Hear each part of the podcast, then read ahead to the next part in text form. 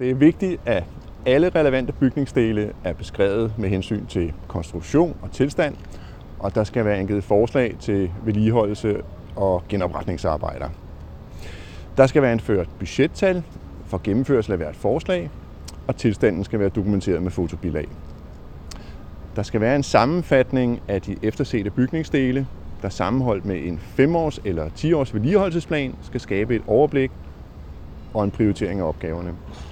Der må meget gerne være angivet supplerende undersøgelser, øh, forslag til supplerende undersøgelser i tilstandsrapporten, som for eksempel øh, undersøgelse af asbest, skimmel, råd, svamp, PCB, bly, termografering af facadesystemer, tv-inspektion af kloak osv., så man får et samlet øh, vedligeholdelsesbillede af sin ejendom.